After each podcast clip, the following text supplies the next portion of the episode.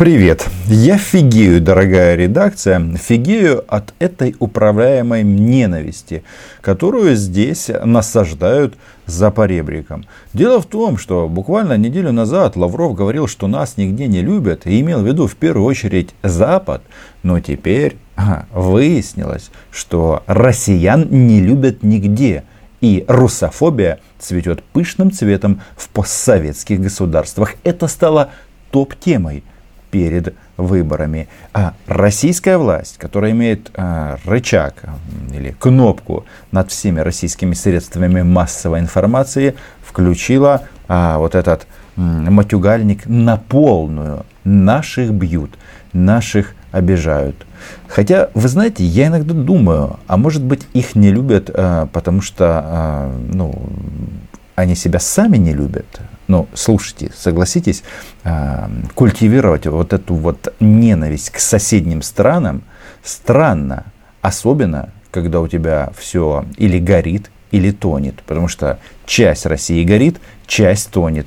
Ну и наводнение в том числе а, в оккупированном Крыму. А, подписывайтесь на канал. Меня зовут Роман Цымбалюк. Мы здесь изучаем наших соседей, диких, и называем вещи своими именами. На связи историк Борис Якименко. Тема интервью «Русофобия на постсоветском пространстве». Вот вам, как историку, хочется спросить, почему же произошла эта русофобия на постсоветском пространстве? Кто виноват в ненависти к русским?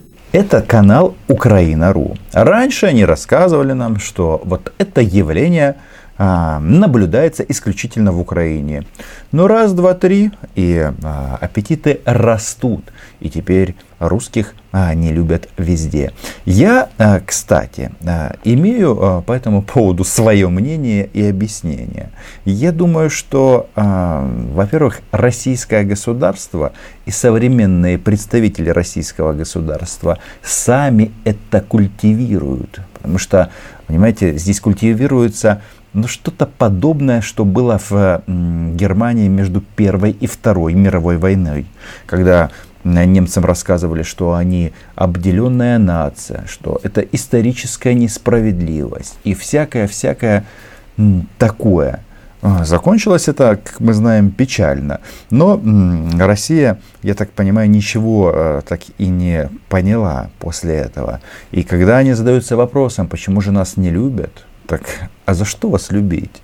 Ведь в конечном итоге все вот эти вот э, стонания российских душ э, в Москве, оно сводится к чему? Э, к ликвидации соседних государств. И э, конфликт то в Казахстане, то, значит, вот Азербайджан, где-то еще будет. Это будет долго и постоянно, пока, наконец, в Москве кое-кто не ударит кулаком по столу и не скажет «хватит, и может сделать так, что все эти государства рухнут. И теперь грозят не только Украине. На Казахстан открыли рот, на Кыргызстан. Почему-то Республика Беларусь временно вне игры, но это временно. Кто виноват в ненависти к русским? Ну, вы знаете, э, наверное, не точно будет говорить, что она произошла. Она, в общем, никогда никуда не девалась. Прекрасно. Вы слышите, их э, всегда не любили но это было не видно, когда, когда а, везде был а, российский де-факто флаг. Ну, то есть, когда эта территория управлялась из Москвы. И неважно, как называлась эта страна, Советский Союз или Российская империя. И вот эти вот фантомные боли, они здесь вот проявились в полном объеме. Это э, на постсоветском пространстве, это безусловный фактор Э, показывающий нам, как вот и на Украине, например, то, что сейчас происходит, что все эти государства, которые называют себя самостоятельными, независимыми, делают вид, что они проводят какую-то суверенную политику, на самом деле они продолжают гнить и разлагаться. И это говорят люди, которые занимаются грабежом Украины в Крыму и на востоке а, нашей страны. Это знаете, как всякая ветка, отрезанная от дерева, которая... От дерева от какого? То есть от российского дерева. И потом все снова сводится к ликвидации, ну, в данном случае, украинского государства. Ну, как вы понимаете, этот шаблон, шаблон, он полностью применим и ко всем остальным. Интересно, почему же вас никто не любит? Вы доиграетесь, товарищи россияне. Здесь произошло то же самое. Все эти территории, они не имеют опыта самостоятельной государственности. Они не имеют опыта собственной суверенности. И поэтому они, э, ну, как мы видим, как с Прибалтикой, да, только они отклеились от Советского Союза, тут же приклеились к Европе.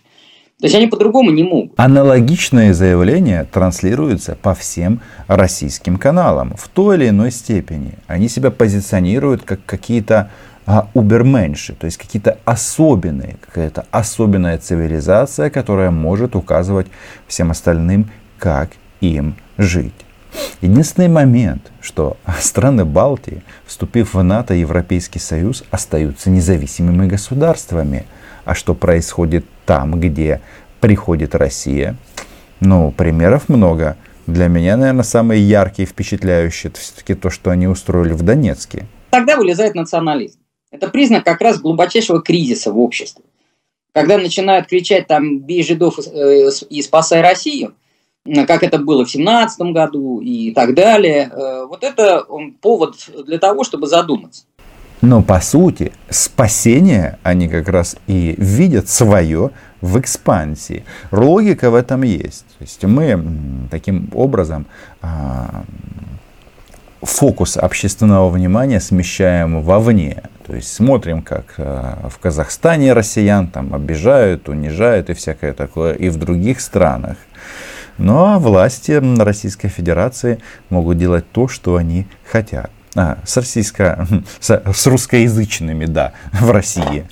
А можно ли построить национальное государство ну, мы не говорим, что именно они хотят там в Европу уйти, а именно национальное государство независимое, без э, русофобии. Ну, просто русская культура настолько мощная, что она просто поглотит другие культуры, и, возможно, действительно без русофобии построить национальное государство невозможно. Потому что так устроено, что российская культура, она приходит вместе с российским государством, российской армией и так далее. И все остальное выжигает каленым железом. Вы знаете, это вот традиционная проблема не только вот таких государств, но и вообще большинства людей в том, что они склонны искать виноватых в собственных проблемах на стороне, а не в себе. А вот это уже интересно. Искать виноватых на стороне. Ну, кто там, украинцы виноваты, белорусы виноваты. А, гляди, гляди, скоро появятся киргизские бендеровцы, а там и казахские подтянутся. Ну, ребята, вы же о себе говорите, о себе. Советский Союз, я хорошо все эти разговоры помню перед 91 годом. Мы кормим Белоруссию, Украину, Прибалтику, Кавказ. Давайте вот мы, они жрут все наши деньги. Мы их должны отделить, и тогда вот все будет. Отделили. Богаче стали. Подобные бредни российская пропаганда, ну и пропаганда рыгов, кстати, это в принципе одно и то же, распространяли а, в части Донбасса, который кормил всю Украину. Так кормил, так кормил, что теперь сам стоит с протянутой рукой. Ну, конечно же, уже без Украины. Украину изгнали, а, но при Украине это был процветающий регион, который диктовал свою волю, в том числе всей остальной стране. И это не всем нравилось. А пришли Раша, оккупанты, и теперь только на подачках и гуманитарной помощи. Если два соседа думают, что они выгонят пинками третьего, и после этого заживут в мире и согласии, они ошибаются. Как вы знаете, крысы в бочке, сколько их туда не посади, в конце концов всегда остается одна. Самая хищная и самая жуткая. И теперь мы вспоминаем вопрос о российской культуре, которая самая сильная и все остальные культуры подавляет. Ведь они же на самом-то деле говорят о себе. Это очень интересное и показательное сравнение с крысой, самой сильной, самой жуткой. Ведь нападали на Украину они под брендом чего там? Защиты русскоязычных. А вот теперь вот эти вот стоны на тему, что русских изгоняют. Я не знаю, вот я всегда задаюсь вопросом, почему, а если человек этнический русский, он обязательно должен страдать. Обязательно должен страдать за Россию. И его миссия а, сделать все, чтобы разрушить страны, в которых эти люди русских обратно в Россию, ну, чтобы не было этой русофобии, просто вернуть их обратно и все. Не просто, чтобы не было русофобии, а просто действительно, если эти люди хотят вернуться, нужно сделать все возможное. Я вообще не понимаю вот эту нашу беззубую внешнюю политику. Да? Было сказано много слов на тему, что вот российское государство не забирает русских из этих стран, а, что, мол, вот деньги есть, а мозгов нет. Кстати, это вполне возможно соответствует действительности. Я просто хочу вам сказать, что у них есть тут программа добровольного переселения соотечественников в Россию. Почему-то обычно в зажопе различные, типа там Сибири, а, Дальний Восток. Так а, из Украины по этой программе до 2014 года вообще практически никто не ехал, потому что дома и так нормально. Но нет, они говорят, что э, с стран Азии людей нужно вывозить, как будто это картошка, как будто э, нет опции спросить, а чего они сами хотят. Если люди хотели бы уехать, наверное, бы уехали. А в части Украины нет. Нужно поступить как в Донецке и Луганске. Нужно эти территории захватить, потому что там якобы живут исключительно а, какие-то а, другие украинцы. Ну вот а как вы считаете, почему все-таки не возвращают? Может быть, есть какие-то экономические на то причины или политические? Я не понимаю. Я думаю, что это просто какая-то вот э, абсолютная импотенция определенных органов, которые за это должны отвечать. Ну, Деньги про... у России есть. Просто есть Безусловно, мнение, да, что если... тогда э, Россия лишится политического влияния на постсоветском пространстве. Ну, если не будет там русских, то и все. Не будет какого-то рычага давления на местных э, властей. Как-то так считают. Ну, откровенно же, ну вот она, миссия русскоязычных, даже нет, почему тут русскоязычные, миссия этих россиян. Они должны в других государствах страдать, а, чтобы а, тем самым быть рычагом давления на местные власти. Но это же прекрасно. Я не знаю, вот если в Украине остались этнические русские ребята, ну, вы уверены, что вы хотите быть механизмом или инструментом разрушения страны, в которой вы живете? Чтобы что? Чтобы потом ходить строем, а, как принято здесь, за поребриком.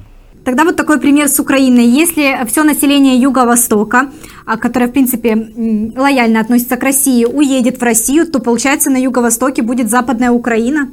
Тот, тот регион, который вы назвали, да, ну, как бы там много вопросов вообще, насколько он украинский, был ли он им, так сказать. Э, то есть в том-то все и дело, что э, вопросов там много. Они не должны уезжать в Россию. Просто этот регион, он должен стать, условно говоря, ну, частью России. Вот и все.